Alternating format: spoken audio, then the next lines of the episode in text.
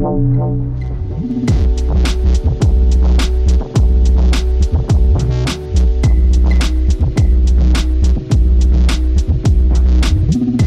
to Mysterious Universe Plus, Season 23, Episode 17. Coming up on this show, we've got the Terminator spheres of Sasebo, breeding stock for the Mami Wata, and meeting Pleiadians at the vegan health food store.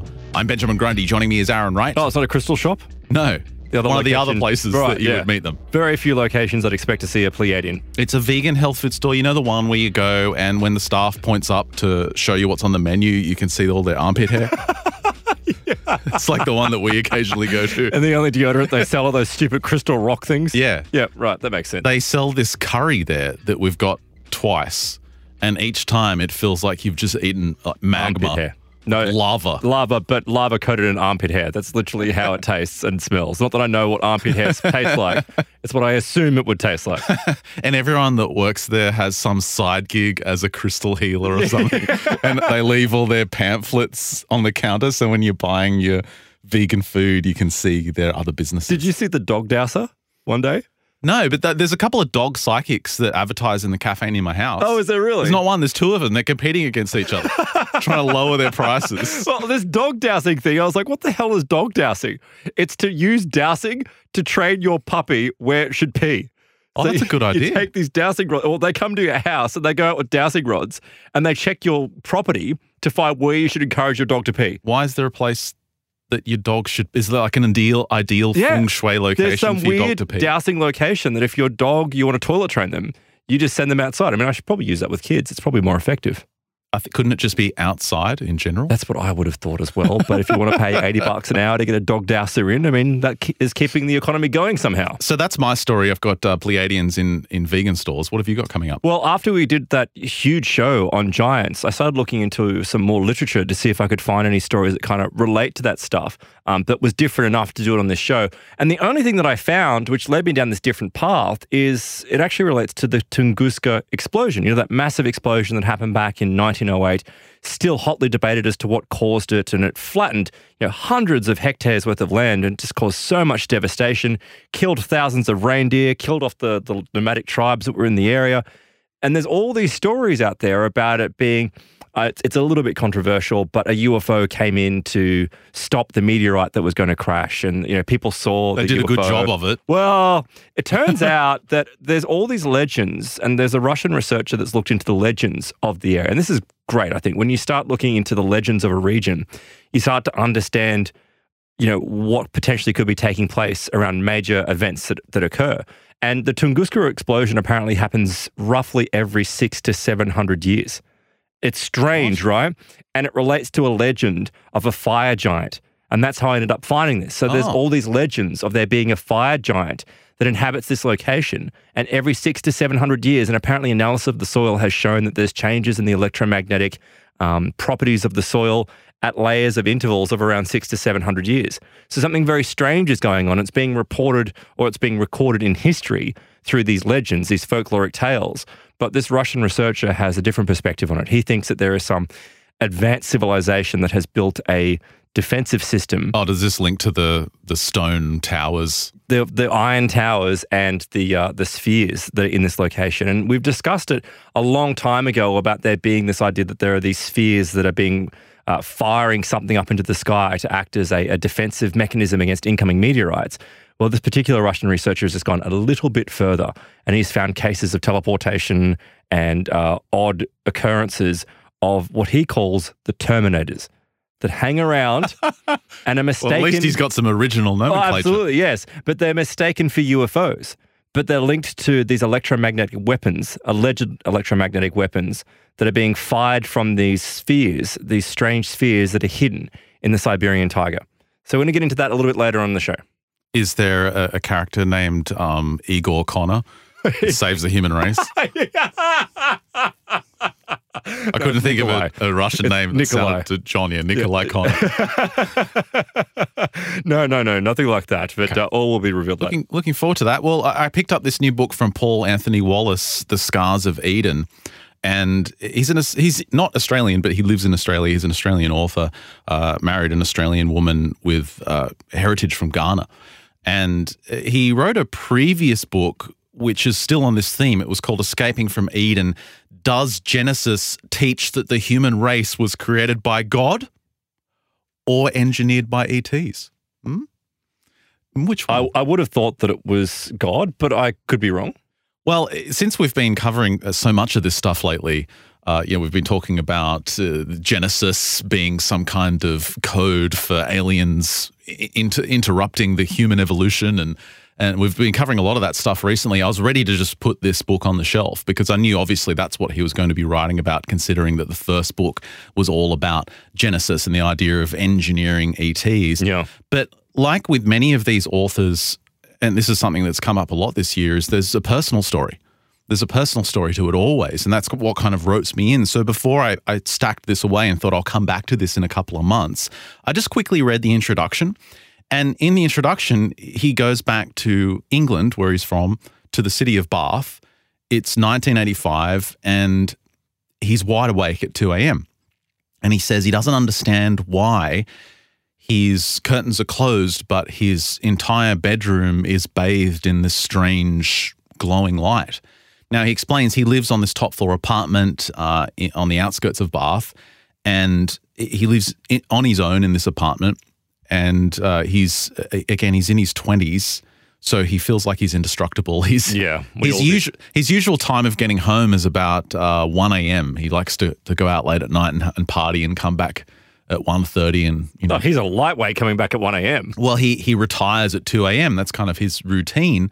And he says, being out and on my own in the middle of the night doesn't worry me in the least. Why would I? Again, I'm 20, I'm indestructible. But he says he generally leaves his curtains open to let the fresh air in. And there's a street light that's, you know, always on outside of his window that makes the room, you know, filled with this nice soft light. But he says tonight, instead of that soft light, there's this warm orange glow in the room and something's moving. And he says, I don't understand what I'm looking at. He says, I can see five things just beyond the end of my double bed. They're standing side by side between the foot of my bed and the window. He says the figures are short, grey, almost translucent, and moving just enough to show me that they are alive, but they are not human. And he knows that he won't be able to scream. Like he knows it's like a dream where you try and yell out and "Ugh," nothing Yeah. comes out. But he manages to hiss at them in a whisper and says, In the name of Jesus, get out. Now, again, he's 20 years old, but he pulls the bed covers up over his head like a child and is shaking like a leaf. And he says, Suddenly, I'm not indestructible. I'm terrified. Okay, so there's a personal story in here. Again, that's what gets me into a lot of these books. There's some kind Absolutely. of personal narrative to unravel. And this continues because he explains that despite having this wild experience in his 20s, and he doesn't quite explain what happened after that, he just leaves it hanging for you to discover. But we learned that when he came to Australia, he mustn't have shifted from his uh, pretty staunch Christian beliefs because he was an archdeacon when he came to Australia for the um, the Anglican Church. Right. And I think he still is. I'm not sure if he's shifted from that position, but But surely his perception must have changed a little bit having these experiences. Oh, very much so, because he's now, as we've seen from his first book, Escaping from Eden, he, even from the title, he's questioning if Genesis is teaching some kind of ET engineering with the human, the human race, genetic engineering. Now, it gets interesting because, he, he- again, he talks about his wife being from Ghana and uh, his wife's parents, they're devout Christians as well. Their spiritual tradition is, is Baptist and Pentecostal. And one, one afternoon, his in laws were visiting their place in Canberra. And they sat down together after this Sunday feast and they wanted to know what he was working on for his books. This must have been before his, his previous book, Escaping from Eden. And he thought, this is not going to go down well. Like he basically sat down and explained to them that uh, I think Genesis is actually talking about extraterrestrials interfering with human evolution. And then he sat back waiting for them to disown him and, and take their daughter back, and, you know, just f- for it to be an absolute disaster. But they basically sat and listened and listened very politely. And when he was finished laying out his grand scheme, they basically, they basically said, Paul, uh, we already know this story. What? They said people in Ghana already know about this. Our story goes back for generations, and we actually know people who had what you're describing happen to them. So has he subconsciously come to this conclusion because of influences and discussions with his wife, or has he just come on to this by himself? He doesn't even know what they're talking about. He's never heard any of this. Right. And they start telling him about this this woman from uh, Ghana in, in October of 1984. Her name is uh, Aku- Akua, and she's dazed and anxious. She's walking along the beach of Anloga. She's she's a young woman. She's 26, and she's completely out of it. And she starts to get her bearings, and suddenly realizes and starts to recognize where she is. And she slowly makes her way back to her family home, which is just a few blocks away from where she's kind of come to. Now, when she walks through the door, her family can't believe it. They are absolutely stunned. There's there's tears and joy and, and confusion. They gather around her and, and hug her tightly. They can't believe that Akua is here. Now, the reason they're so bamboozled is because Akua's been missing for three years. Now, as they scurry around to, to make her comfortable, they help her settle in. And of course, you know, they're so glad to have her back, but eventually they have to start asking questions like, where have you been? What happened to you? Where did you go? You've been gone for so long. Why didn't you contact us? Now, gradually, she revealed her story. She was taken from the beach in 1981. She was abducted. And the place where she was taken, she, this is what she's explaining to her family, was somewhere that she didn't understand. Like she didn't know where it was. It was somewhere hidden, somewhere secure. There were no devices she could use to get a message to the outside world. Her captors, she explained, held her against her will and forced her to bear children. Exactly how they returned her to the, the local beach is a mystery to her as well. But it sounds like a classic ET abduction story. But that's not the way she's explaining it. Like her mind is a fog on how she got home, but her family is just thinking she's been abducted by some sex predator or you know some kind of cult has taken her mm. or something. It's just it's this horrible thing. It's it's witchcraft. A witch doctor's taken her, made her a slave for three years. That's how she's explaining it, and obviously deeply disturbing for her family to hear this. And their immediate concern is just to make her feel safe, welcome her back into the home. You know, not make her relive this PTSD too quickly. Just yeah, you know, hold her and make sure she's she feels welcome again.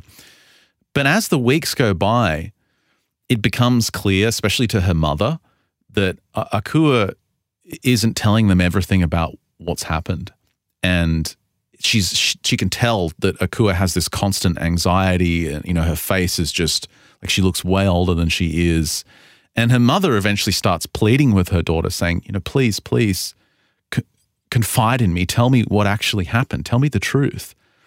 And Akua eventually breaks down. And in, in, in between tears, she whispers the secret to her mother. She says, My captors were the Mami Wata. They were not human. Now, this is an incredible story. And it's something that Paul had obviously never heard before. He had no idea this was something within the family. Is the Mami Wata a known group? well, something that's part of their folklore. Yeah, this is what he goes into because obviously, when the family had gotten their daughter back, like I said, they thought it was witchcraft or they'd been abducted by a rapist or God knows what. Maybe a forced marriage, some kind of forced eloping, Cult. kidnapping, who knows what, slavery. But when Akua spoke the words Mami Wata, they knew exactly what she was talking about because for centuries, Paul explains, the Ghanaians have told stories of Mami Wata abductions. It's something that's deep within the folklore. He says the history of this narrative is so ancient that its roots have become lost. And he said, as I sat there listening to this ancestral story from my own family, he said, I learned that accounts of the Mami Wata aren't necessarily stories of ET contact. He says the Mamiwata people are generally identified as of a high intelligence, they're extraordinarily beautiful and humanoid in form. They are often very compelling with promises of advancing the, your intelligence. They will promise you uh, incredible health and prosperity as long as you go with them. Sounds and, like Fey folk, though. Yeah, and they operate, so the tradition goes, out of underwater bases. which is a bit weird. So I was thinking, is this connected to witchcraft? The the story of that crazy story of the guy who said he was taken to that underwater city and And trained his body by of he and his father were suspended as they waited. yeah, trained by the armies of Satan. Did he pull that from? Because he was from Ghana too. Did Yeah, he, he just was. pull that from the local folklore of the Mami Wata? He That's probably where he got it from. did, yeah. Because Right? remember, we were suspicious as to his Yeah. sources. And the the Mami Wata reports that like this abduction narrative goes back hundreds of years at least, maybe thousands of years. It's not something that's been imported from Europe. It's an entirely separate folklore. And the reports are more often males being taken from near the beach, uh, though abductions of females, there's stories of that as well. And the purpose of these abductions, get this, according to the tradition, is hybridization. For some reason, the Mami Wata people want to create a new lineage of Mami Wata modified with human DNA. It, it must have some links, though, to, to the African continent folklore, because uh, in the Sangoma book that I covered by James Hall, he briefly mentions in, in a number of times where he'd been near bodies of water because he just wanted to clear his head or go for a walk. And he had been said by the other training Sangoma or, you know, the his um, mentor Yeah. that they were really worried about him because they were worried that these entities would come out of the water and take him away to utilize him for sex. Oh, right. So it's the same kind of thing. So it must be a folklore from the region. Yeah, I was reading another Sangoma book, a different one to what the one you covered. It was a similar thing where the boy who eventually grew up to be a Sangoma, who was always warned uh, about going to the local waterhole or river Yeah. Because that's where the spirit dwell. Um, but one day he just saw a jar suddenly appear in the water and start moving by. Um, and it just it came from nowhere. It was like it it it suddenly manifested, and he was with his friend saying, "What is this jar? Like, what the hell is this? Maybe we should take the jar." So they ended up going to the river and taking the jar. Was there anything in it? No, it was empty. But when they took it back to the, you know, the shaman of the village or his father, they're like, "What are you doing? This is cursed! Oh my god, take it back! Oh, it's the spirit. You've been marked." And it was this this horrible ordeal because he had taken the Mami Wata's jar, like taken it without giving something back in return. Yeah. Uh, so they ended up getting cursed, and members of the family had a horrible luck after that. Yeah. But it's it it's also the same as the the mermaid folklore Yes, very from much so. Wales and Ireland and England. Mm.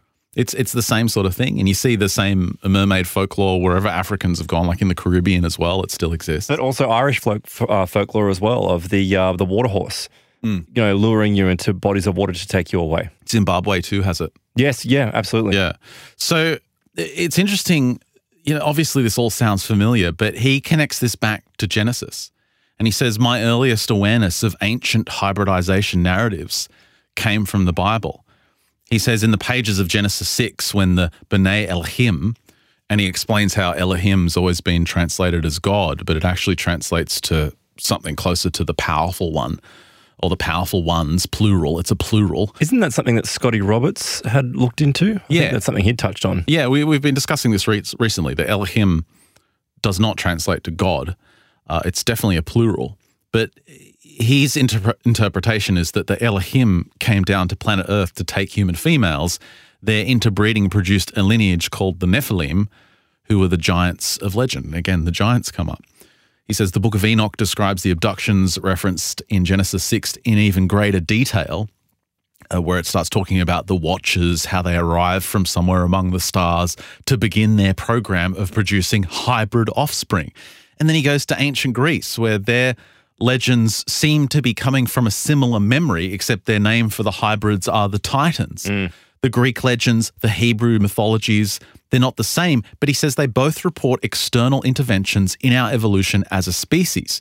Both outline a program of hybridization which was not only traumatic for our ancestors, but which deeply divided the community of superior beings associated with Project Earth at that time. So there, there was a kind of war from the Elohim or within the Elohim.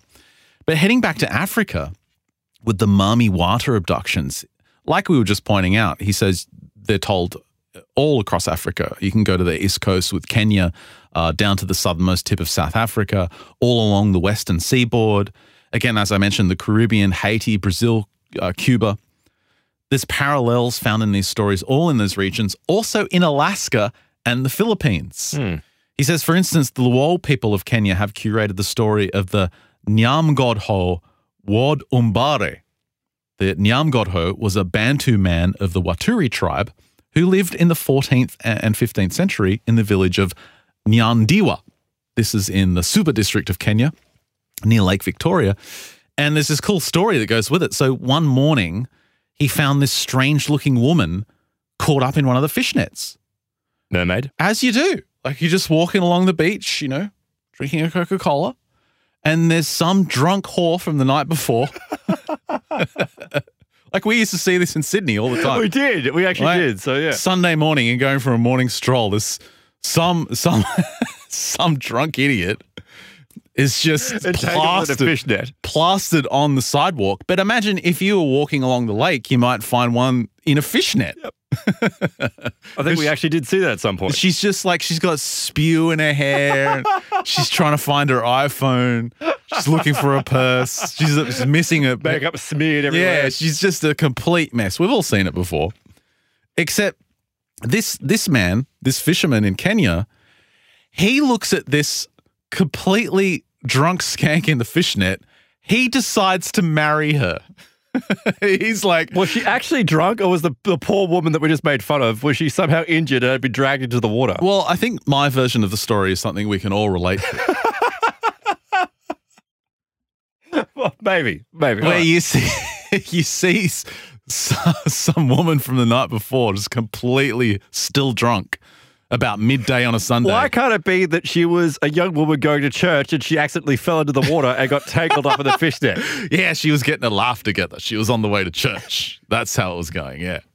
No, she was a mess stuck in fishnets. And this guy decided that was marriage material.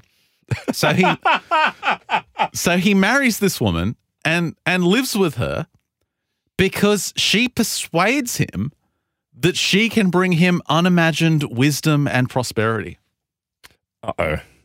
This is not a good sign.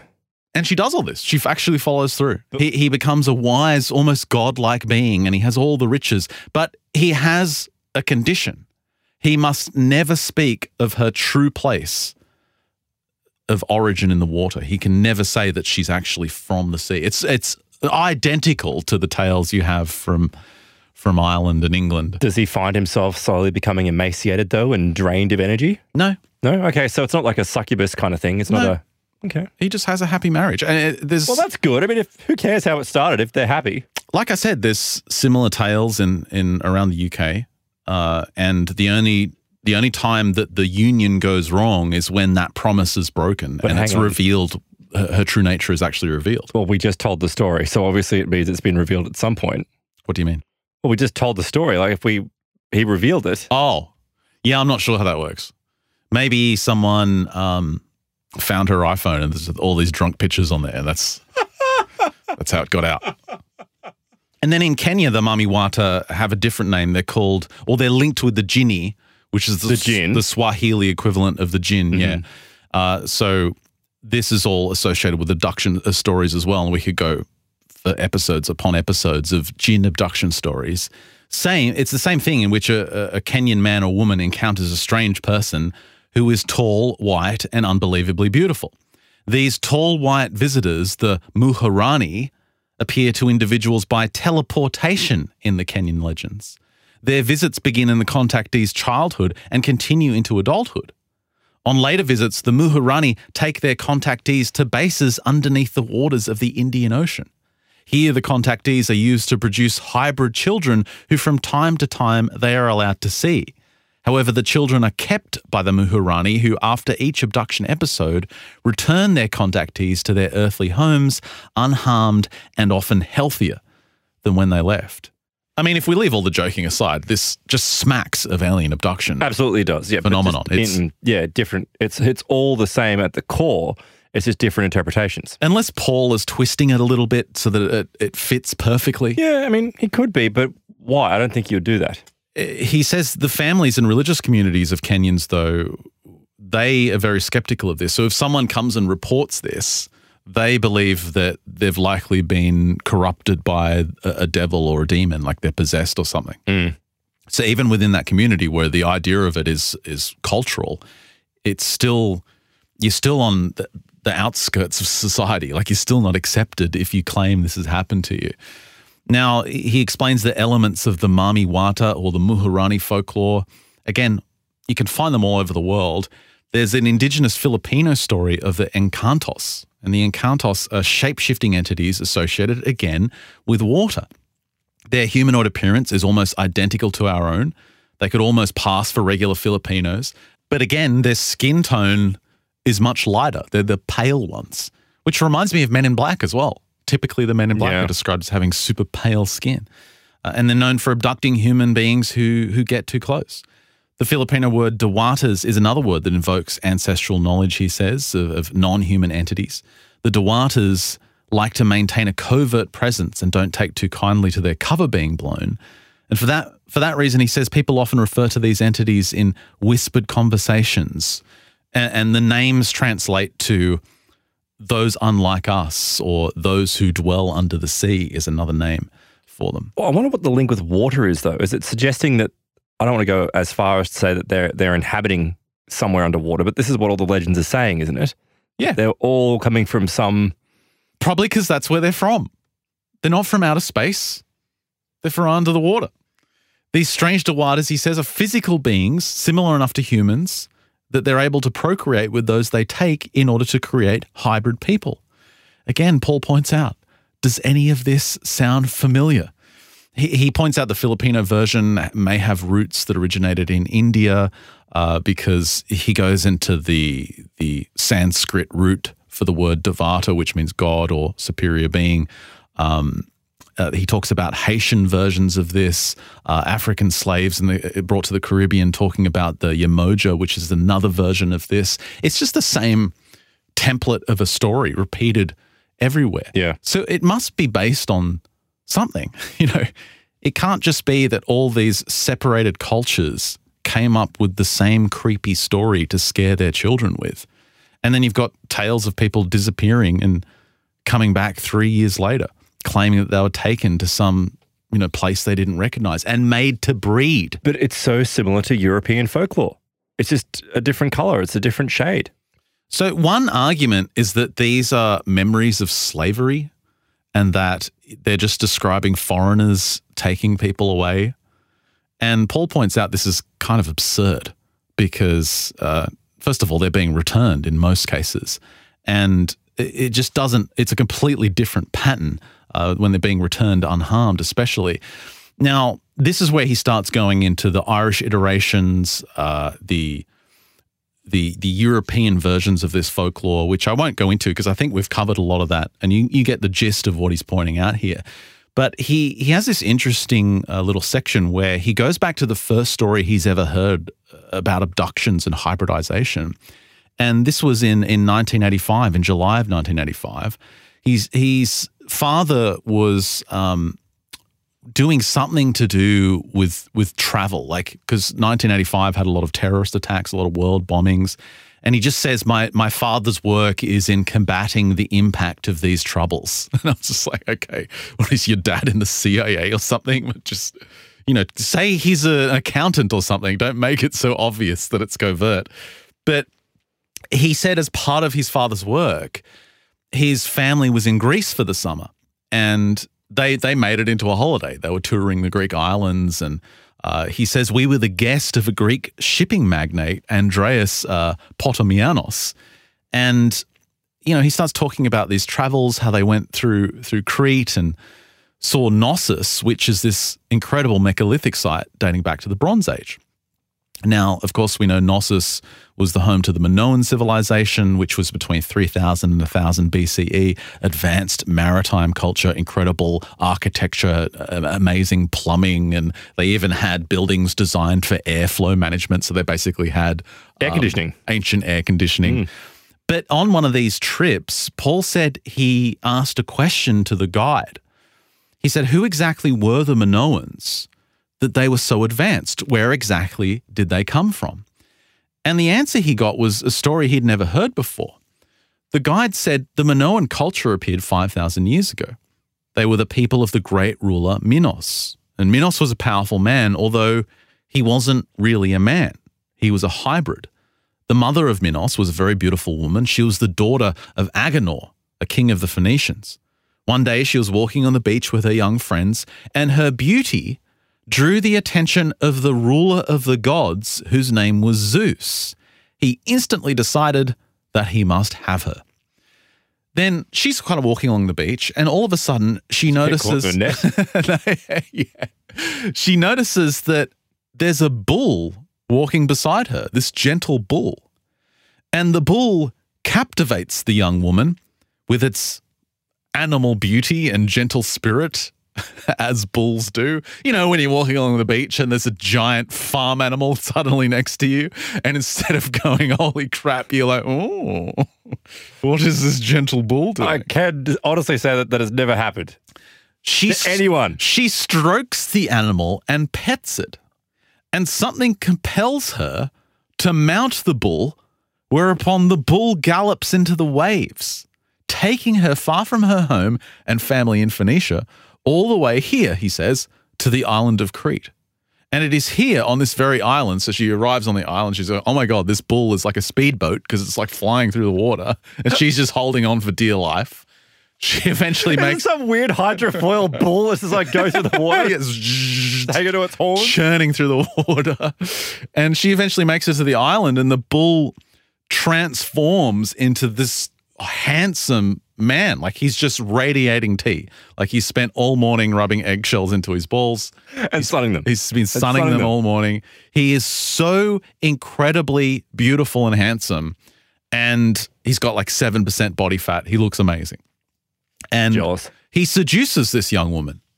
And eventually she produces three sons under him. There's uh, Radam- Rhadamanthus, Sarpedon, and Minos. And of course, Minos becomes the ruler of the Minoan culture. Minos's mother's name, the woman that was seduced by the bull, was Europa. The entire continent of Europe is named after her. Wait, so the, the entire continent of Europe is named after an abductee who gave birth to three hybrids. it's an interesting way to look at it. It is, yes. And that's kind of blown his mind, th- this idea that, and Minos obviously eventually became the king of Crete and, and she was accepted by, by the, the people and uh, Zeus was eventually killed in a battle. But basically the takeaway is, yeah, Europe is named after an abductee. Zeus was not a god. Zeus was a flesh and blood being that could interact with humans and mate with them. And, you know, this is something that really kind of blew his mind. This and really solidified and cemented the fact that this whole interacting with higher beings and giving birth to hybrids isn't just this crazy idea that's in an Ancient Aliens episode. It's embedded in so many cultures around the world. Well, you can see how it fits in with Fae, you know, folklore, and these are almost um, traditions that have. I've always thought that something behind these traditions is that it's uh, stories to scare children and to act as a warning for people to stay away from certain dangerous locations. So that's why water would come up quite frequently. Yes, don't be seduced by a farm animal. Well, that's probably a good warning as well because you could be kicked in the head or, yes, in this circumstance, dragged into the water and impregnated. But I think that it's probably more than that because that's an argument. It's a quite a skeptical argument that's put forward. Is that no, no, no? This is all about just warning people. Mm. But I think you're right. I think there's more to it, and you know, all these cultures that across all different times seem to have the same or very very similar stories, not identical, but very similar. Suggests to me that they are interacting with a group that is being interpreted differently, but are the same. And it just suggests that there's some event, there's something that happened in the deep history of our human race that really is like a science fiction movie. Absolutely. It really Yeah. is something bizarre and insane that happened. And But I wonder if the Younger Dryas event is what wiped it out. Like, where did the story disappear? Like, how does something go from being an event that took place that was witnessed by so many people and was readily accepted to becoming folklore? Like, there must have been a point where something changed. yeah, when civilization dramatically is collapsed. Yeah. Now, i- i- this is where it goes back to the personal narrative again, because he says at the end of that trip Uh, their final stop was Athens. Did they meet the bull? No, well, they, they were getting ready for a dinner, and he had to change into, uh, you know, like a formal attire for the evening. And as he was getting changed, he was looking in the bathroom mirror, and he saw something that he, couldn't understand how it got there.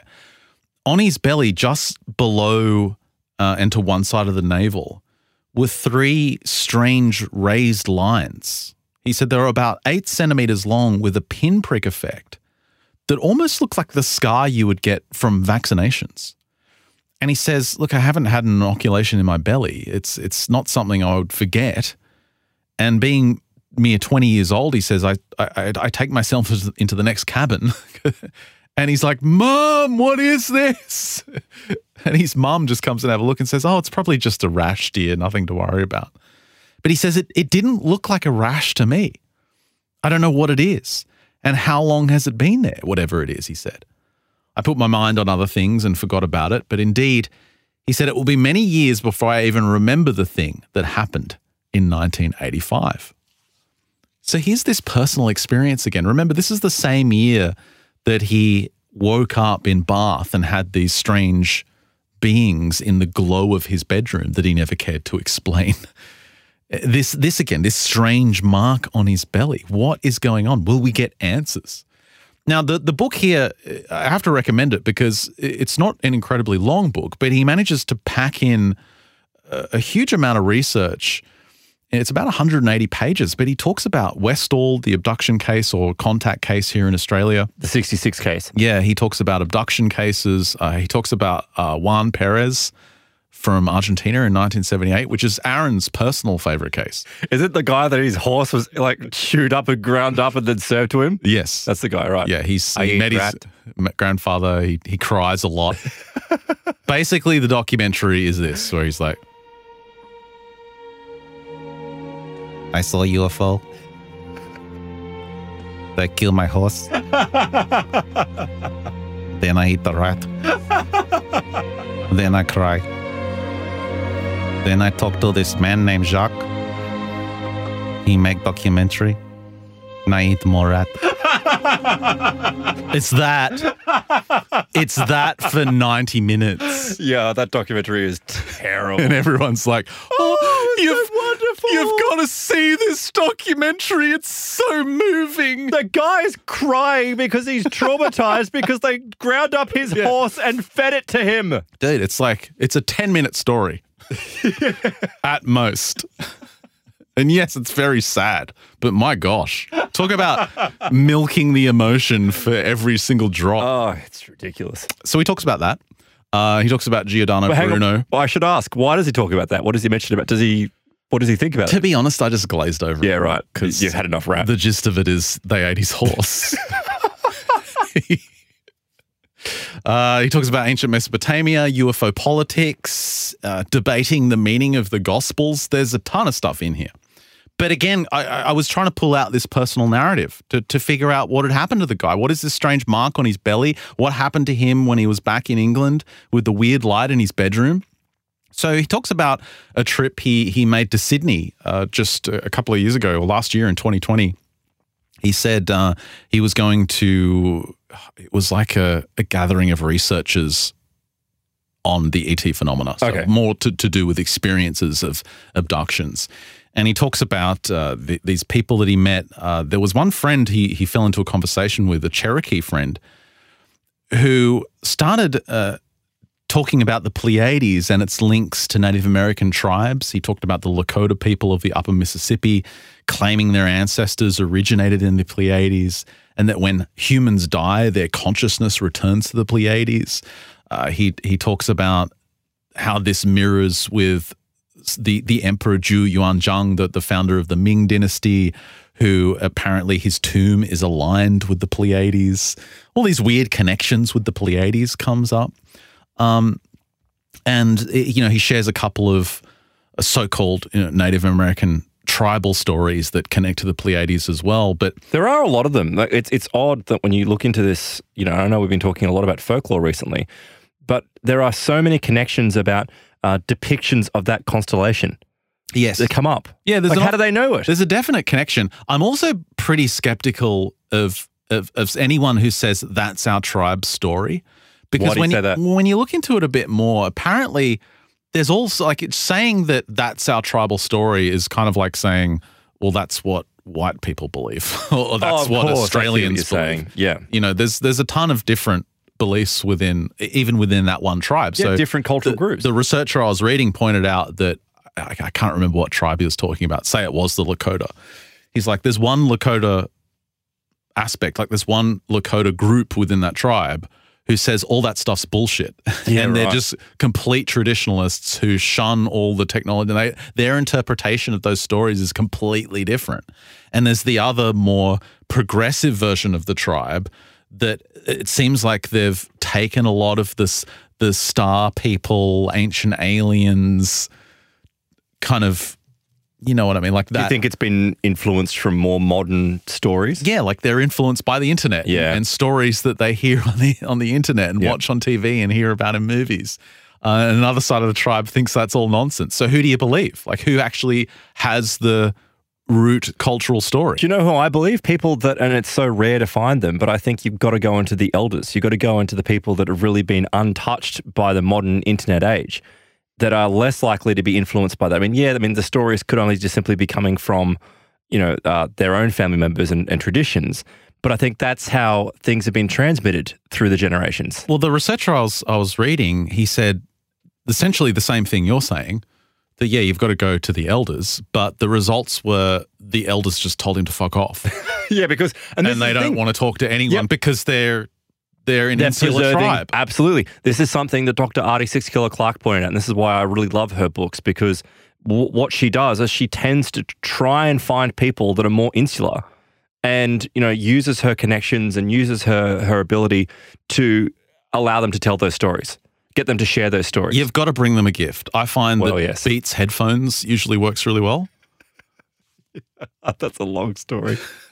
you, you give them a gift. That's a You can't just come and ask Yeah. for tribal stories without some kind of Beats headphones package. You're right. Yes, but also tobacco and coffee. Yeah, that, the usual traditional stuff. But make sure you bring Indians Beats headphones. We're not going there. I'm never revealing that story.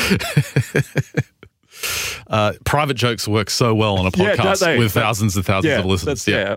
yeah, yeah. Um, people know that story. We've told that story on the show. No, we haven't. Yes, we have. No, we. I don't think we have. Okay. Um, so, one of the Native Americans that he runs into in this conference in Sydney starts talking about this mark that he got, this strange uh, mark. Well, he's just Is it a burn? Is that what? He, I, mean, I know he said it was like a thought it was a rash. no. Well, this guy's name's Dean, and he claims that he also has he has Cherokee roots, but he works in environmental management, and he was managing this site in regional New South Wales, a state where we used to live. And it was just after lunch, and the team members were arriving back from their breaks and they were taking up their places around the site. And he says at precisely 2 p.m., the sky got really dark. And he said everyone looked up expecting to see storm clouds, but instead there was this enormous saucer shaped craft hovering over them. The next thing anyone remembered was lying in a crumpled heap on the grass and feeling like crap. And they're all looking around going, What the hell happened? Oh, like just like they'd just been obliterated by something. They looked at their watches. It was now 4 p.m., and not a single one of them had any recollection of the previous two hours. So Paul hears this story and he's like, Dean, do you have any physical evidence or any idea of what happened during that missing time? And Dean says, Yeah, I've actually got a photograph. And he said, When we all came to, we could see that one of our team was quite distressed. He said, We gathered round her and saw that she had three marks on her upper arm, three raised lines in the shape of three fingers. They were raw and red, like a burn mark, or almost like an allergic reaction to something that had touched her bare skin. He said, I took a photograph of her arm and I've always kept it. And he says, Well, how long were these finger marks? And Dean replied, About eight centimeters. That's a pretty big burn or mark. Yeah, well, finger size, something grabbing her. Now, he asked, Look, Dean, have you ever thought about doing some regression therapy to see if any other memories surface? And he just straight up says, Nope, don't want to do that. Don't care. Not interested in memories. No thanks. I don't ever mm. want to know. I'd rather So not know. Traumatized. well, he doesn't want to be traumatized by remembering what happened. But that means, I think, on some level, he must know something has happened to him.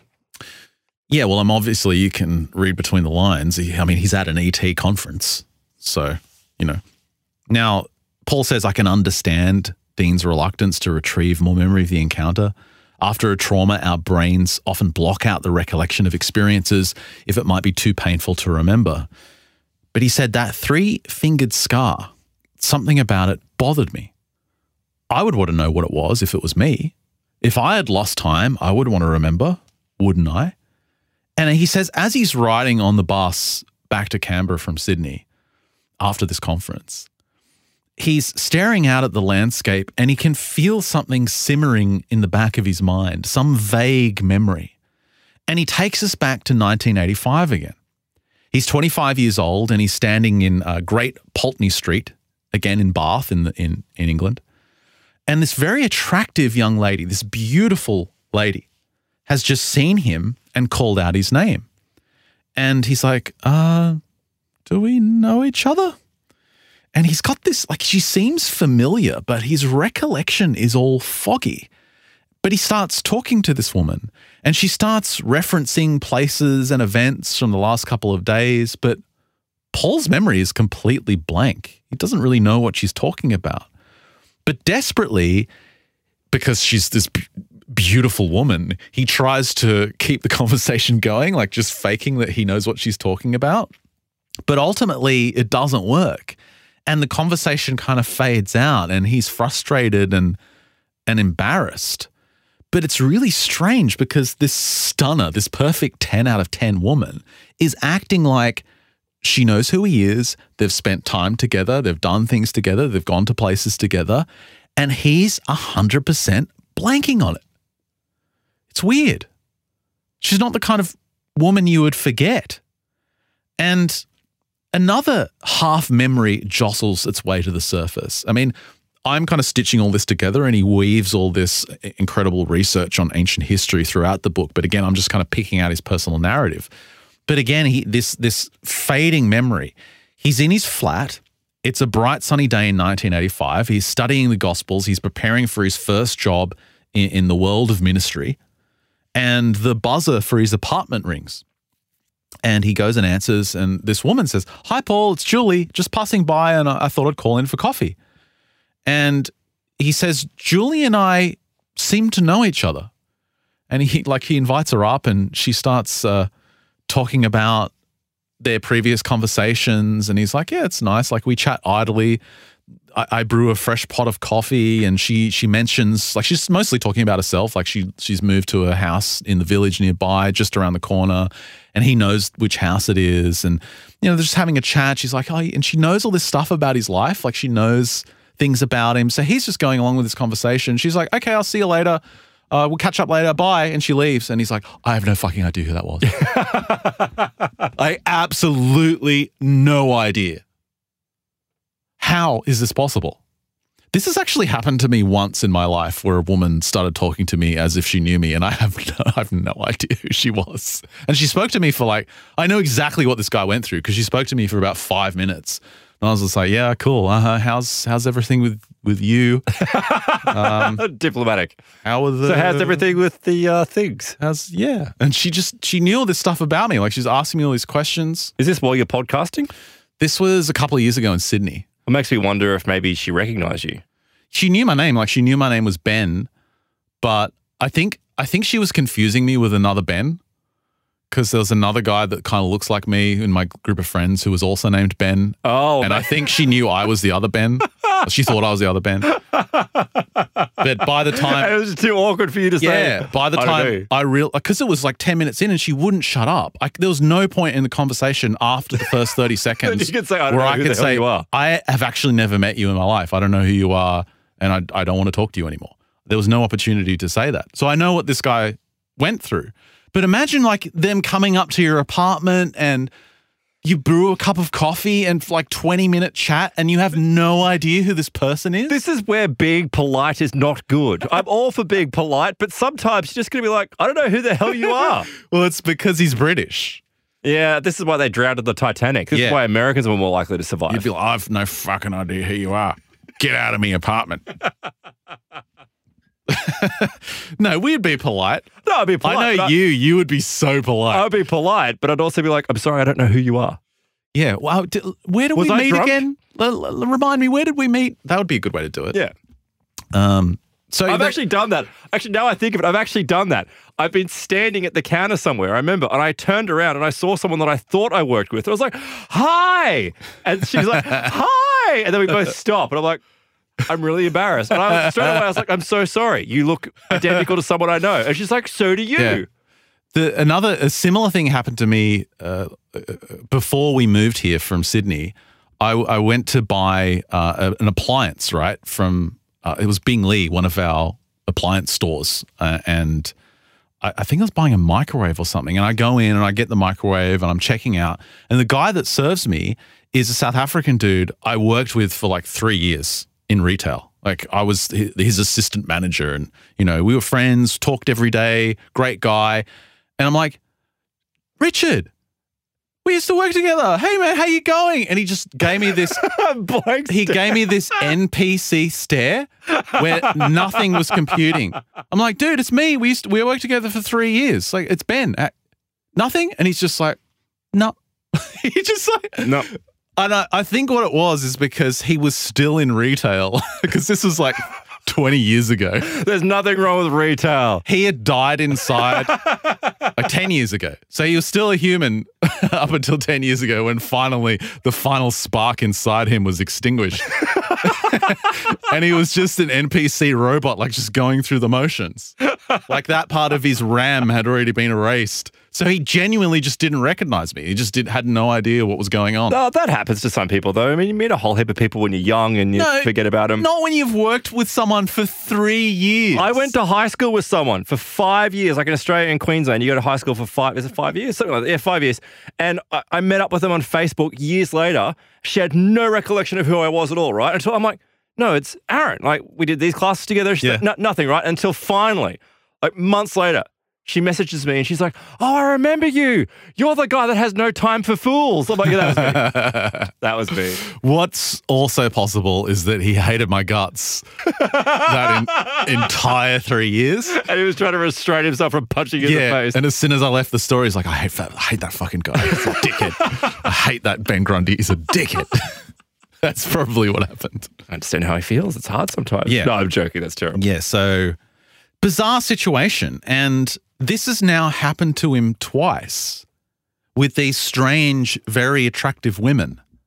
And he has no explanation for it. He, he cannot understand what's going on. Now, he explains that he has an incredibly good memory. Like, it's known among his family that he has the ability to have exact verbal recall So he has an eidetic memory. of conversations from years ago. And peop he says it's not always a virtue. Like it's kind of annoying to some people that he remembers in such detail.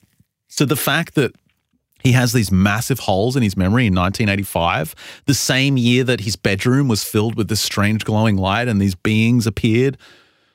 Yeah, well, this What- is what you can infer, right? It's obvious that it's seeming like he's being messed with these beings. They're continuing to invade into his life. And I don't know if this is some type of weird psychometric testing that they're running on him.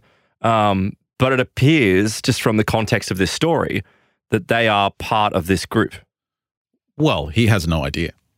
And he kind of skips ahead to something that happened in uh, our Australian Capital Territory in, in July of last year. He was on a call with uh, this woman from Massachusetts. Her name is Patricia. She's a senior professional with a background in high level scientific research. She works with a major corporation. And she's sharing with Paul a sequence of encounters that occurred to her way back in the 1970s when she was a college student in New Mexico in this, this town called uh, Portales. And it was this chapter of a life where one afternoon she says she was entertained by a, a group of people. She'd only met them very briefly, but they've stuck in her mind ever since this strange event in 1970. She said the people were tall, light skinned, blonde haired, and had this, you know, real kind of Scandinavian look about them. But she just said they were the most perfectly beautiful people she had ever seen. Now, the girl in the group was uh, claiming to be, to be a fellow student, was very talkative, very friendly, and had a very strong interest in Patricia. She couldn't quite understand, just super, super friendly. And the two men that were with this woman were huge, like very, very tall, looked identical in appearance. She was convinced they were twins. Their dress was the same, their haircuts were the same. And they appeared to have an almost telepathic communication between the two of them. And at some point in this social gathering, she doesn't give, well, he doesn't give much detail as to what this was a party or they met at a cafe or who knows what this was. But suddenly, something about the situation set off an alarm bell deep in her mind that just went ding, ding, ding. Something's not right here. Something's slightly askew with this situation. And she asked them to be driven home. And finally, she's like, oh, and she climbs into a bed and goes to sleep. But before she goes to sleep, she's like, how did I get home? She, Autopilot. she has no memory of how she got home. All she remembers is asking these strange blonde people, beautiful, ridiculous supermodel blonde people, that she wanted to be taken home. And then the next memory is she's lying down in her bed ready to go to sleep. It- and it's just stuck with her her entire life that something's off with this whole thing. This is very, it's not the same, but it's similar to the research of people like uh, David Jacobs with the invaders or the infiltrators, uh, Mac Tonnies and his uh, research into the crypto terrestrials. I mean, that's probably more aligned with what this could be because with Mac Tonnie stuff, it's like there's a group of people that are the crypto terrestrials, and I shouldn't say people, there's a group of entities that will interact with humanity, and they've been doing it for eons. They're here, they're part of us, but they hide in the shadows. This seems to be the same kind of thing. Well, she's now convinced they were Pleiadians. But where does she get Pleiadians from? Why does she just go to that? Probably because, you know, it's it's now what 40 years later and it's plenty of time to read. You Yeah, know, exactly. oh, it's 50 years later. Yeah. UFO information and, And then automatically go to the Pleiadians. Google beautiful white humanoids coming down. This is like Why the- not the Pleiadians? Why are you so anti-Pleiadian? Because uh, they could come from anywhere. Why do you automatically assume that it's the Pleiadians? They also could have come from Norway. well, okay, Right? well, this is the thing, right? Let's just let's put the paranormal element aside. Maybe she was just I don't know overwhelmed by their astonishing Yeah. glacial beauty. I guess the biggest thing with that story that has made it so weird for her is the missing time. I mean, she really had missing time. No Well, that's the recollection thing. Normally, when got home. you meet people from Norway, you don't go on autopilot to get home and have missing time. Yeah. And, and when she got home, it was 2 a.m. as well. So she did have a bunch of, a big stack of time that was missing. Did she have marks, burns, anything to indicate physical trace evidence? no, nothing like that is ex- explained. But the reason he mentions this is because, again, he takes us back to 1985. It seems like 1985 was when everything happened to Paul. It's springtime. Again, he's still he's 20. And he says the night is dark, it's unseasonably warm, and he's in uh, Cheshire visiting his friends Rich and Trace. And he's on his way to their college digs, he says. But on the way, he needs to pick up some wine and he needs to get some healthy snacks. So he goes to this store called Holland and Barrett, this local health food store. And it's like a specialist store. You know, you've probably got stores like that where you live where it's ridiculously expensive and you just buy like a little jar of sultanas and it's like $12 And they're organic, vegan sultanas. yeah, they're all actively charged almonds, like that kind of place. So he goes there, and and the the place is surprisingly busy for that time of night, and there's about ten people spaced throughout the store. But there's something strange, very strange, about two people in the store.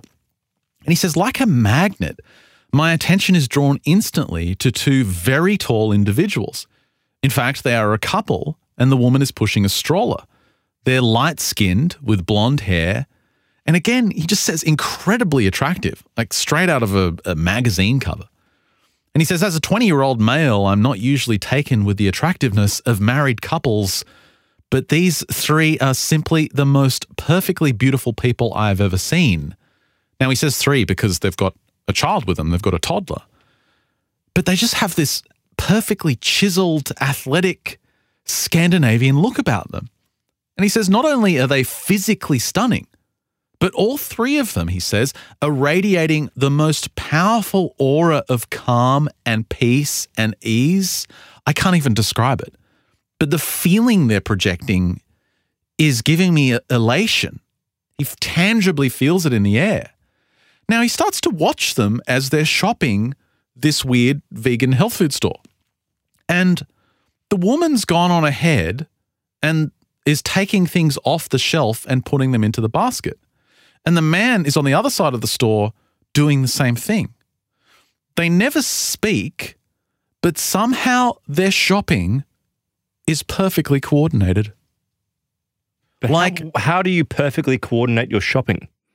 Because you know, normally when a normal person goes shopping, you're like, oh, I need that. Uh, you got to find it. Okay, there it is. Put it in your basket. Oh, where's that thing? Yep. Okay. Okay, there it is. Blah blah. They're they're not like that. They're like Terminator precision shoppers, where they know exactly where everything is, and it's it's like watching uh, one of those Boston Dynamics robots robotic. go shopping. Mm. It's it's very very strange and it's almost like they're working together like they finally reach the checkout together and he's like no one shops like that there's no fumbling around the shelves there's no they don't they don't speak to each other at all it's it's really bizarre it's like they're communicating without words or almost maybe they're pretending to shop while throwing off this incredible energy and he says, I watch them completely fixated and I don't understand why. Why are they affecting me like this?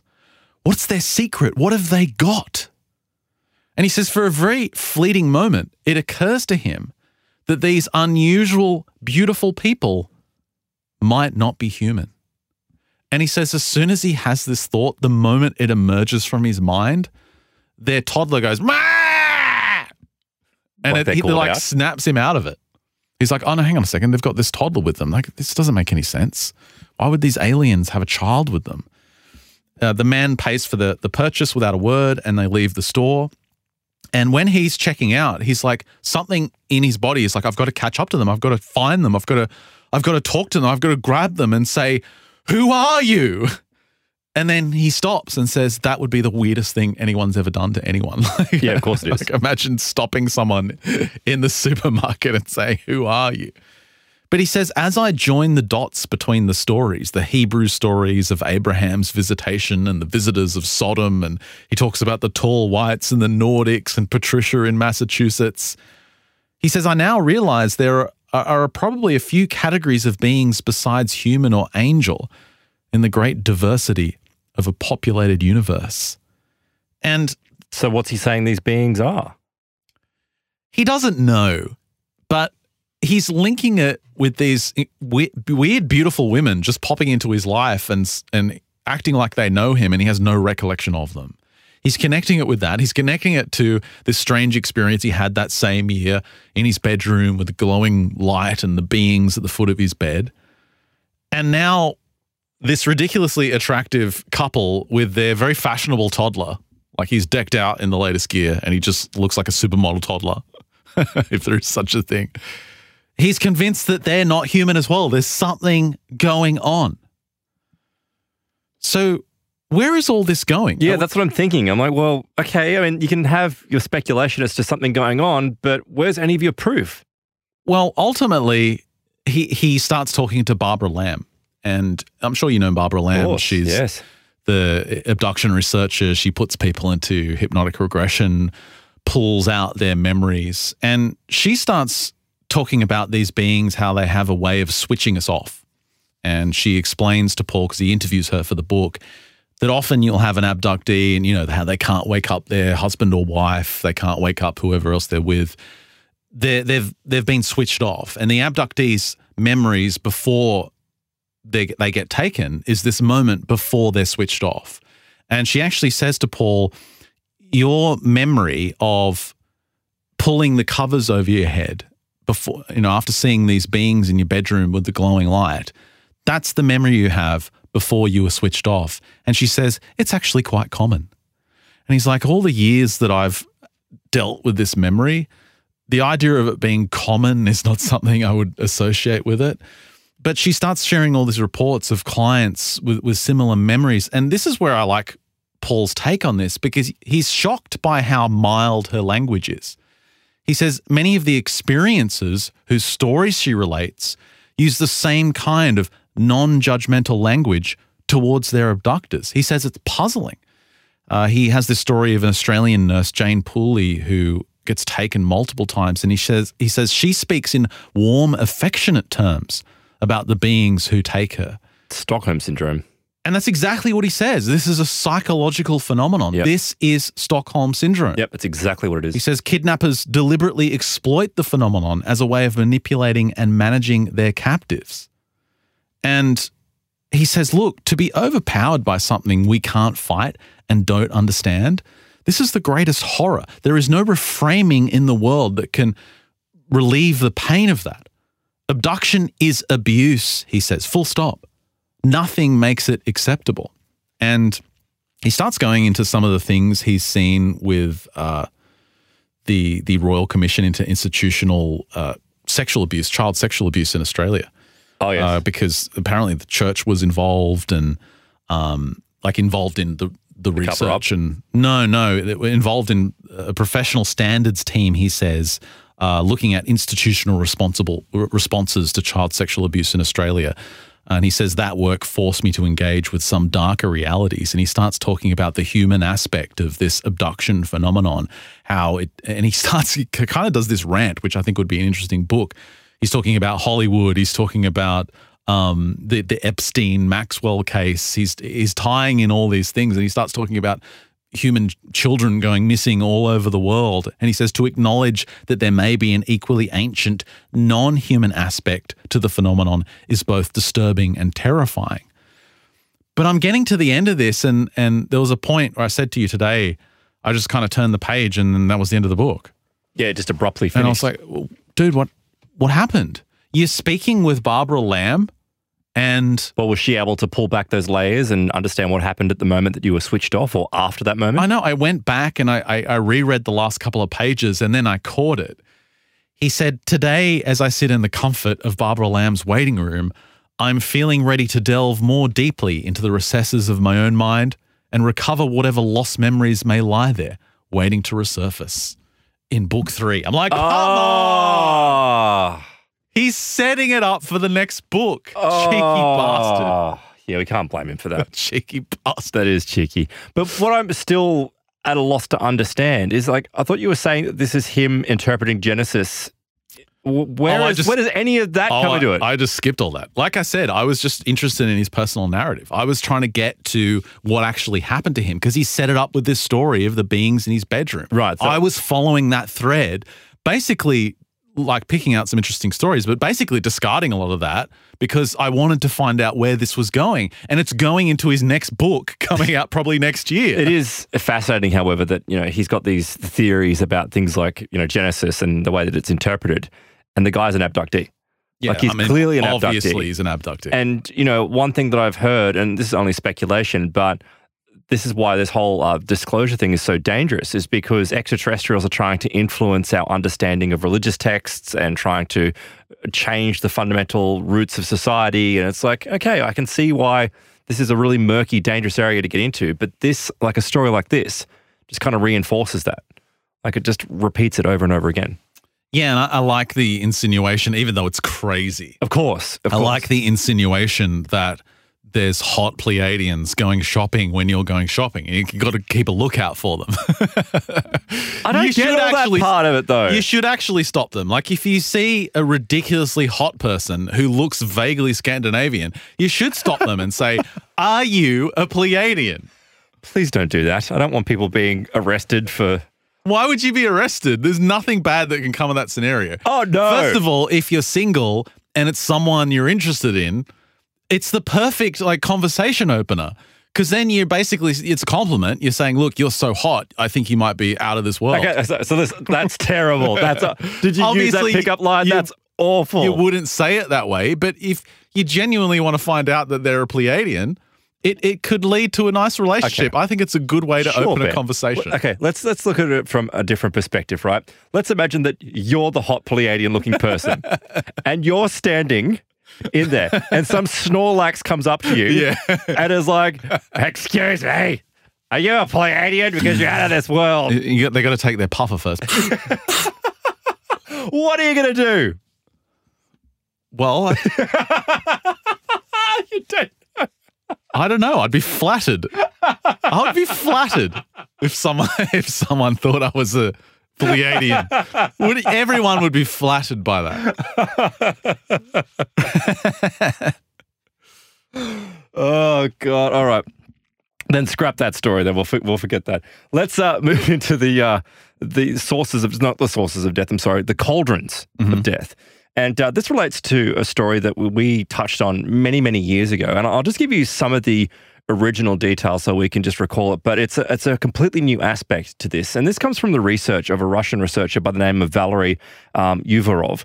And Uvarov back in the early 2000s looked into this in some great depth and he was talking about northwestern uh, Yakutia. This is in Siberia. This is in the Siberian taiga. And there's a lot of folklore from this region about these tremendous cataclysms that have been taking place for eons. Like when we're talking eons, we're talking for thousands of years. And there's one particular incident that seemingly occurred around 800 years ago that just toppled the entire forest cover in the region. It scattered stone fragments hundreds of square kilometers around. It distributed them into areas that were beyond what we would think they would go to. And, you know, the idea was that, well, this was some type of, of explosion that was a result of a, a meteorite. But then, of course, we have the Tunguska explosion that happened in 1908 as well. Right. Is this area some type of magnet for meteorites Yeah. that keep on coming in? I think that's what came up before when we researched this. There was the speculation that there's something about this region that pulls asteroids in from the asteroid belt. Absolutely. Unfortunately. Yeah. Well, not not necessarily. Unfortunately, it may have been done for a particular reason. Like for mining or something. well, I don't know. So it's it's more for maybe it's like a a, a protective defense mechanism, and I'll go into what uh, Uvarov believes. Wasn't that one of the uh, suggested techniques of one of these new space companies? I can't remember who was behind it, but I remember talking about it on the show years ago that this was one of their business plans was technology to bring an asteroid into You're right. near yes. Earth orbit so you could actually start mining it and then effectively bring it back to Earth. Yeah, well, Uvarov is looking at it from the perspective of uh, a very ancient civilization has developed a highly advanced uh, technological defensive system to protect Earth from incoming meteorites. And uh, the reason why they all come here is because the system that has been built fires from this particular location. So it draws them in. So if they're coming towards Earth, it draws them to this location so that these essentially they look like uh, 60 foot wide uh, balls of electricity or balls of lightning that fly up and hit these meteorites and tear them apart. And it seems to happen with a regularity of about six to 700 years. And the local, the nomadic tribes, the Yakut people, believe that, um, look, this remote area, first of all, is known as the Valley of Death. But they think that there was some powerful civilization in the past that built this system to protect the planet as a whole. And so what happens, which is very, very strange when you look into the traditions and into, you know, into the folklore. And the problem is a lot of it is from oral traditions that have been written down. Um, but in the ancient times, the nomadic people, um, it was it was like it was a, a trading route that was used, and they were called the Avnek people, and it was used up until about the 1930s, I believe. And this story came out from this merchant who was using it in the 1930s that he told to his granddaughter.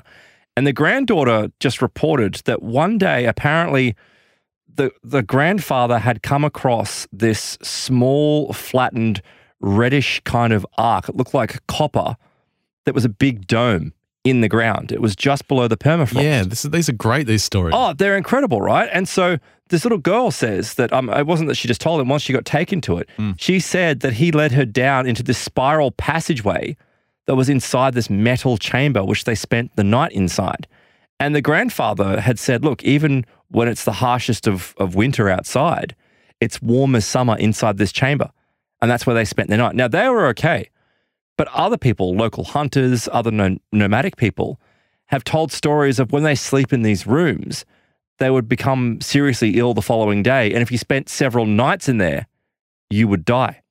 So there seems to be some the radiation. radiation effect. We're not entirely sure. Um, and the problem is, is that to actually find these particular locations, it's almost impossible. Like we can find the general vicinity, but these strange Yeah, the taiga's pretty big. it's it's huge, and it's all it's almost in some ways uh, impenetrable, and big- it's a very inhospitable location. And you know, there's the folklore also describes it as the place with cauldron, and that's because you've got all these metal, alleged metal locations that are around that are underground that have sunk down. But uh, what was found by the Russian researcher is that there's even stories of these things sitting above the ground and being like large spheres. And what had happened was is that they would sit above and all of a sudden they would start vibrating. And when they would vibrate, they would fire something out of them, out of the top. And what would come out would be what was described as being like a fireball, but it would arc off and leave a trail behind itself. And it was this blue ball of what appeared to be ball lightning, like I said, about 60 feet in diameter, Right. which would take off into the sky and go and do whatever duties it was assigned for. Now, we don't know exactly what that is, but what it seems is that it's acting as a defensive system for incoming meteorites. That's right. You're bringing back memories of last time we spoke about Yeah. this. And, and it was the idea that it was some ancient technology that's basically running on autopilot. That's exactly right. So uh, it's it's. I'll get to it in a moment because it's really. It's, what I find difficult about this is like the stories are fascinating. The, the, these are folkloric tales, these are urban legends, uh, but there are modern reports. As I said, like that story is from 1936. I mean, there was one case of this geologist who had gone there and he had come across a group of elderly natives. And the natives started telling him about this golden metal hemisphere. And he starts questioning them about it. And what they describe is that there was this location that, you know, as I said, it was this hemisphere. It was almost uh, a goldy red kind of color. The walls were two centimeters thick, but they were extremely uh, sharp. And people were cutting themselves apparently in this. Then there was an archaeological uh, group that was dispatched there in 1979 to try and find these things. They found one, allegedly, but it was lost in the permafrost. So they saw it, but once they got close to it, it kind of disappeared. Now, the, the legend. How do you lose something in the Well, look, permafrost? it's, it's- permanently, it's just frosted. It's Like- said that apparently within this location, you could pass within meters of something and not see it. That's how you know, dense this particular location is. Um, there's reports from the 19, sorry, 1850s that have explorers, you know, describing seeing these gigantic cauldrons that are made of copper, but it's not copper; it's something else. And in fact, there's one report that comes. Uh, I don't exactly know what time frame it comes from, but there were a group of uh, travelers who had found one of these things, and when they found it, they said that yeah, look, it's made of a strange metal, and people think it's copper, but it's not copper.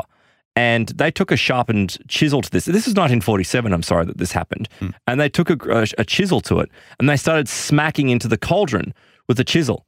And they said the chisel, which was sharpened, just bounced off it yeah, that's right. didn't cause any damage at all. Um, and they said there was this, it was covered, the copper was covered with this layer of some type of unknown material. And they said it wasn't oxidation, it was something, but it couldn't be chipped or scratched either. Now, what is strange about these cauldrons is that all the vegetation that's around them, it's anomalous. It's not consistent with the other vegetation in the area. There's three meter tall, like so that's what, 12 feet tall grasses that are growing around it. Um, you know, this particular group said that while they spent the night in one of these things, no one fell seriously ill, like the legends say. But after a few months, one of the group, all of his hair fell out. And one of the main guys had said that when he'd slept on one particular side, he got these three indents or these three marks in his he- in his skull Ah. that he's never been able to get rid of. So, one thing that they did though, and this is the 1946 group, is that they uh, tried to break off a small piece of the cauldron, and they they couldn't do it. They couldn't get any part of it off. But inside, they said, was this small stone, and it was a half of a perfect sphere. It was about six centimeters in diameter. It was black in color, but it had no signs of being worked, despite the fact that it was smooth, like it had actually been polished. And so he picks it up and he takes it home. And when he takes it home, he said that his parents and their grandmother had decided to build a home and they needed to install glass windows and they needed something to cut the glass. There wasn't a glass cutter. So for some reason, he was just like, oh, I found this weird stone inside this radioactive cauldron that I slept in one night. Let's give that a try. and he claims that he took this and yeah, he cut glass using this particular material. He gave it to his grandfather, but his grandfather was arrested in some communist purge or something and uh, unfortunately died and they lost the stone. So any physical evidence from these things is just, it's elusive. It just keeps on disappearing uh, in these weird circumstances. Sounds like the Giants. Well, it may not be the giants. And this is the thing this is where these stories about the giants come through. Um, some people have said that they've seen this large, there was a hunter that had come back from the region, and he said that he had seen this large iron trident sticking out of the ground. It was poking out of the ground. And it was like, he thought it was like either a trident or a harpoon of some kind. And it ties in with the legends that come from this area of fire being expelled from these iron pillars that mm. come up from the ground. Now, people have been taken there, and sadly, you know, when they've tried to again find these locations, they're now gone. They're somehow frosted over, or something has occurred, and people that are telling these stories also die. So even the people that have claimed to be there in the past have now, you know, we've lost access to them to be able to find out exactly where these things are.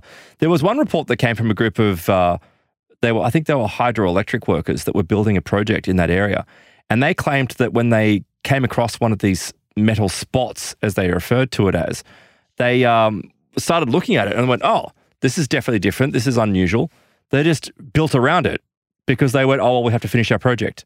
So totally ignoring doing anything with it. And they just built around it. Yeah.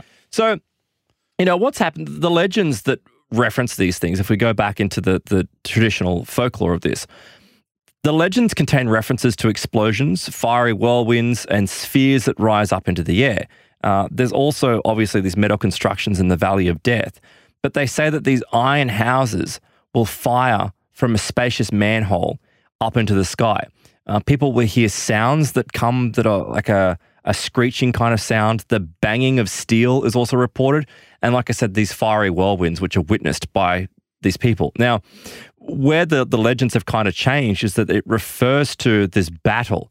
These myths refer to this battle between these two giants. And we don't know exactly if they are giants, if they're they're, they're, they're just huge. So that's mm. why this idea of giants comes up, why they're fiery but it's in the folklore, it describes these two bright objects that are fighting each other in the sky, and two of them are coming up. The only way that we can really interpret this is that, yeah, okay, it's folklore, but it fits in with the more modern reports of people saying, no, there's metal, weird huts that have objects that come out of them and they fire electromagnetic charges out of them, or some type of weird electromagnetic or, um, you know, ball lightning that is bringing down meteorites. So skipping forward, we have to go to the Tunguska explosion that happened in June of uh, 1908. Now, the total power of the explosion of Tunguska, I believe, was almost like I think it was Hiroshima and Nagasaki combined, and it, then it times it by 2,000. Like the amount of force that was connected with that. But what's strange, and this is what researchers, not even paranormal researchers, just people looking at the Tunguska explosion itself, have noticed these odd observations that are connected to it. For example, there was this anomalous glow in the sky that was observed for 10 days after the Tunguska explosion took place. And people even saw these intense appearance of these silvery clouds, which keep it in mind because that's really important. There was massive radiation of light and heat. Okay, well, that's consistent, I suppose, with a meteorite crashing down. Um, there was a tremendous sound wave that traveled twice around the globe. Trees of an enormous area were flattened. We're talking, you know, thousands of square kilometers. And the soil in the Tunguska explosion in that zone, there's anomalous properties that are not consistent with anywhere else in the world. It's like it's been magnetized, demagnetized, remagnetized. It's all very, very odd. So, what Uvarov has kind of jumped to is that this particular location, these weird uh, cauldrons, these metal cauldrons, have been built by a highly advanced civilization. We don't know when, or how far back, but it seems to be very ancient. And it's powered by somehow by a system that is connected to the earth. Now, I don't know if this is something like what I described with the piezoelectric generators from the um, the pyramids, or if it's it's something else. But looking at this, this was an obvious technological nature that you can pull out of these ancient tales. So, using these ancient tales, Uvarov has come up with his theory. He said, "Look, what happened with the Tunguska explosion? It's really important not to look at the day, but what happened around it. So he says, first of all, the shamans, about two months before the, the explosion took place, the shamans started spreading rumors of the end of the world approaching. Hmm. Two, in this particular area, two months beforehand. Must be pretty easy to s- spread rumors in northern Siberia. Well, it must be. But they, they claimed that they started contacting their spirit or having communication with their spirit guides, and their spirit guides were telling them that there was something terrible that was approaching, so they have to leave. So, you know what the nomadic tribes did? They moved their herds out of the region. There was even some meeting of the nomadic uh, leaders, the tribes of this area. They all moved themselves further away and they changed their courses to get away from this particular region. That's two months beforehand. Um, Did they explain how they knew? they just said that they were communicating with their spirit guides. So that's the start. Then wild animals began to leave. The birds left their nesting grounds. The swans left the lakes. The fish apparently just disappeared. Uh, you know, in this immense expanse, like tens of thousands of kilometers, all of the fauna just disappeared. And the shamans were like, well, looks like we're right. We knew exactly what's going on. So this is two months beforehand. Why? What what's happening? So after studying some of the text, Uvarov believes that the the local hunters that who were still alive to describe, you know, these events that took place, they saw this emergency essentially vac- evacuation of this area. Something was up. People knew that something was up. But what no one was entirely sure. He says then we jump forward to around where the event took place.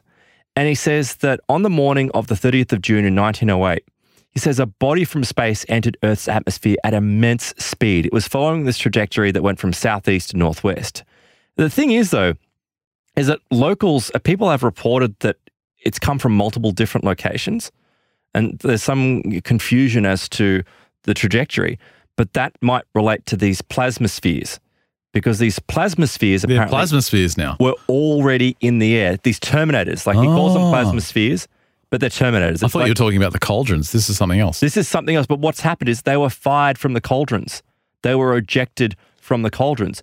So he says that roughly 10 days before the explosion, these installations that are located in the Valley of Death actually shifted into a, a new phase. He said it was the activation of the power plant and they increased their energy levels. Now, the power plant, we're not entirely sure what it is. But what he says is that when you look at this particular area, apparently there are magnetic anomalies that are found in this area that are consistent with some type of power source. But we don't know why. We don't don't understand where this is coming from. Now it's naturally, you know, being said, oh, look, it's just a magnetic anomaly, but it's something that's consistent with the generation of power.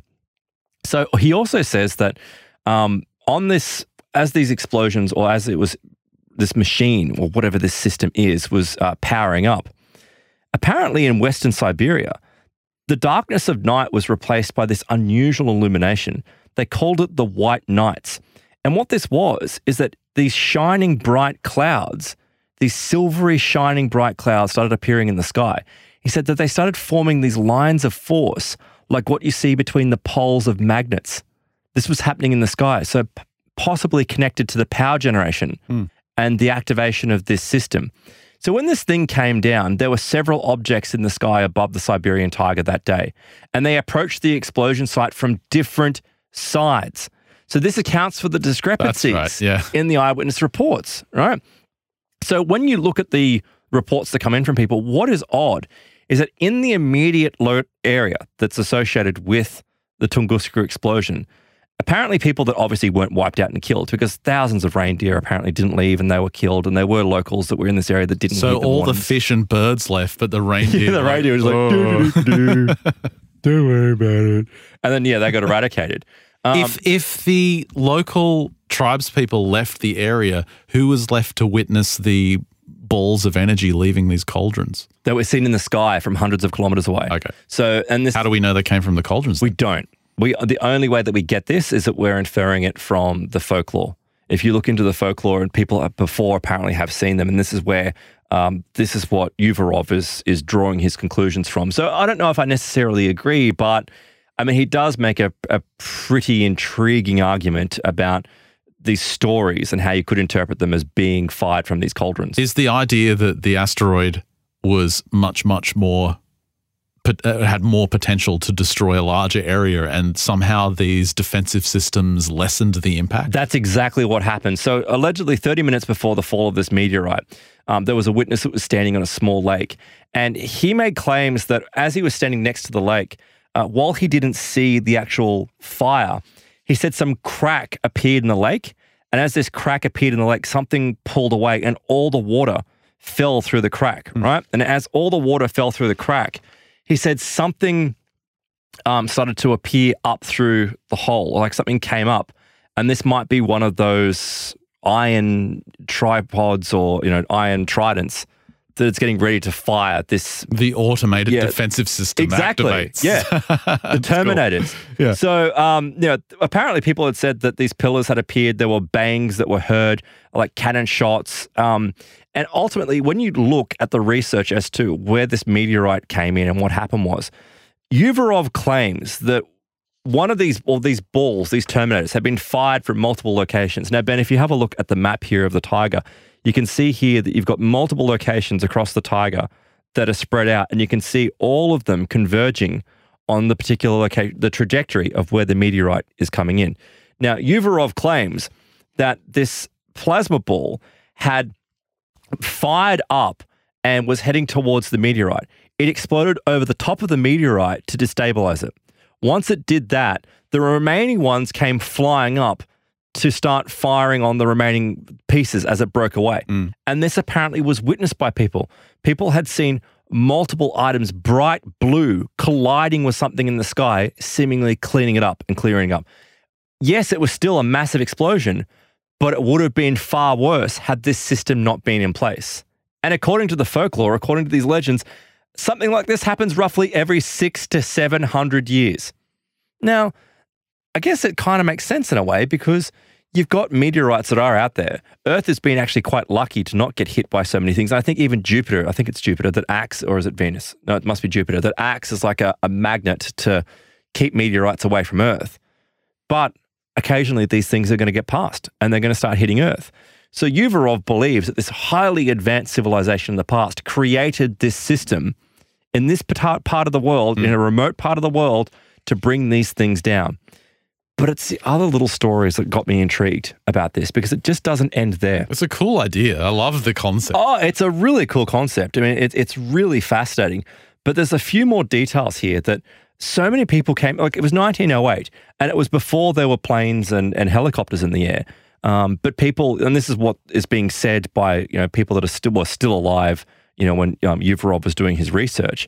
Um, but they were saying, look, back in 1908, I was outside working in my farm when something happened like this rumbling appeared behind me. It was unlike anything I'd ever heard before. And they turned around and they said in the no- in the sky, it was a day sky, I'm sorry. They said there was this fiery sphere in this cloudless sky that was just making this rumble that was moving around like it was looking for something, hmm. like it was waiting. And what it did, right? The Sentinel. what it did is it came over the top of this guy's farm, and when it came over his farm, it burnt the top of the trees as it went. It didn't touch them, but it was radiating enough heat. Now, meanwhile, he's like, ah, ah, ah. He starts pulling off his shirt because his shirt feels like it's on fire Oh. as this thing comes across. So it's radiating heat, possibly radiation as well.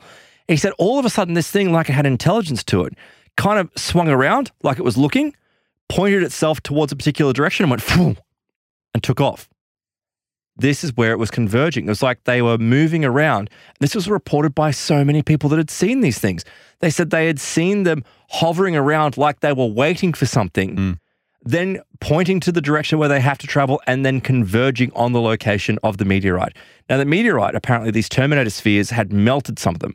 Like the amount of force that came out of it, uh, not some of it, it had melted the, the parts of the meteorite that had come down, causing it to come down in a field. And one guy had reported that the, he saw it come down and caused an explosion with blue flames that came from it. So this isn't just simply a meteorite. There's far more to it than we realize. And you know, these legends become even more crazy when there's a couple of just short stories that came out of this many years later. So what uh, Uvarov writes is that you know people had seen the behavior of the explosion and they said it was a vacuum implosion. So just take a listen to what happened. So apparently, if you look at the crater of this particular explosion, yes, it had knocked down all these trees.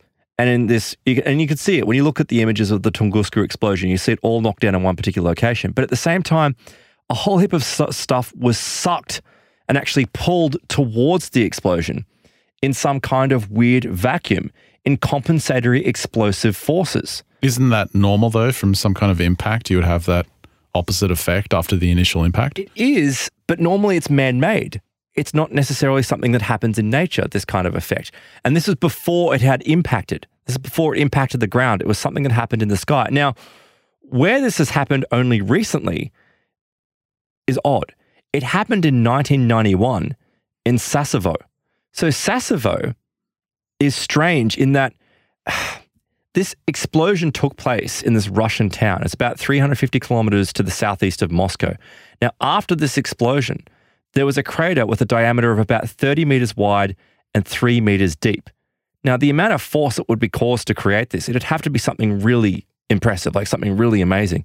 No one knows what caused it, but some people have claimed to have seen bright blue white lights flying around in the sky before this event took place. Hmm. So, is it that this system was still in effect? Did it somehow kick in? Why is this happening in 1901, 90 years later, or 89, 88 years later? After the initial Tunguska explosion. I wonder what the electrical universe guys would have to say about this because you know they talk about all all this activity having some kind of electrical energy basis to it. So you could have a scenario where a, an asteroid strikes or you know something something happens from an extraterrestrial object that creates this kind of anomalous light activity. Well, it's not just the anomalous light activity. It, there's, there's something else. The anomalous light activity might be connected to time space distortions. So this is kind of nuts, right? But Uvarov says that these gigantic electromagnetic discharges, which is caused at the moment of the Terminator impacting the uh, meteorite, causes a magnetization of the soils and it creates this extremely strong effect on the soil, potentially affecting the space time structure at the blast site, What? leading to a change in the flow of physical time at this location, right? So there's this story of the son of a Tunguska witness, and he claims that at the moment of the blast, uh, he was hit by some type of wave. Uh, he said that other people were caught up in the wave, and people and animal were instantaneously shifted to remote locations. In other words, they were teleported, not vaporized, they were teleported as a result of this explosion taking place. Was was he a teenager at the event and when he was teleported he had a great bushy beard and he was in his 30s? no, no, no, no. There was no time distortion like that. But what's odd, right, is that then when you pull together some of the other stories, Uvarov references this story of where apparently there were a heap of tents by the nomads that were still quite a distance from the explosive site, but they were hit by this wave as well. It smashed the tents and carried people into it. They found themselves miles away in a marsh and they were okay. So is it that either, I mean, maybe the force was that powerful that threw them that far, but I don't think so. It seems like when you look at that other story, that there was something going on with the electromagnetic effects of this particular blast wave. Did they die from massive internal injuries? No, well, that's not that's not mentioned, right? But I mean, it seems like there was a lot of high frequency energy. So um, I'm really fascinated with this. I'm going to keep on digging into this and finding out more details about it because there's there's more to it with these cauldrons and the electromagnetic effects that they have. And you know, unfortunately, beyond really the 1930s, 1940s reports, you don't find any reports of people traveling into the Taiga Yeah. and finding these things. I was going to say good luck. yeah, I, I- mean, well, I- first of all, I don't speak Russian. I think these cauldrons, we would have evidence for them by now. Well, this is the If, other. if they're that well spotted in this Yeah. time period and, and, and now suddenly, like, no one's seen them. Yeah. Really? Well, Uvarov also makes this one argument as well about what happened with these things. Well, they retract into the ground? Well, they do. This is, and they do. And so the legends, and I, I missed that. So the legends describe that they, they call them the laughing. Oh no, is it the screaming holes or the laughing or something like that? There's this term that's used, and it's because um, they when they come up out of the ground, like that crack in the lake, pulling all the water away, they come up out of the ground, do what they have to do, and then disappear back down into the ground. So this could be why you know we haven't found them, and it, it- as I said, it's a very remote, you know, very difficult region, almost inhospitable region to get into. Um, but there's one other thing that comes up. Witnesses reported that they heard all of these multiple percussive bangs after the the Terminator spheres had hit the meteorite. He says this supports the idea that these uh, spheres that were moving about were actually scanning the meteorite for dangerous microorganisms, and we're What? cleaning it up the remnants as it hit the Earth. Wow. So, like, okay, the Terminator spheres are actually, you know, pretty cool. I mean, if they are real, and I like that theory as well. Like, if there actually was, and we talk about it so so much recently about these races that may have been highly technologically advanced and are now gone and were wiped out by something. But if they're building all these sites around the world, maybe there's a possibility that they could have built something like this to help preserve humanity from us being hit. Because, like, one meteorite, one big enough meteorite, and we all dead. Like, it's as simple as that. Like, we're all gone. We need some milk. if that was to happen. You're absolutely right. I haven't got that soundbite together, but I will get that one together. Yes. Um, they must have a good warranty on these things because they've lasted a while. Well, they might they'd be ancient, but the description of them not being able to be damaged in any way, even with a sharp chisel, would suggest that that it must be developed from some type of advanced manufacturing method that we don't even understand. This new book out came. Oh, this new book out. This new book came out today from Alan Steinfeld, and I remembered his name from somewhere, and I realized he was the MC at the Contact in the Desert Oh, okay. events that I went to Yep. in, in California.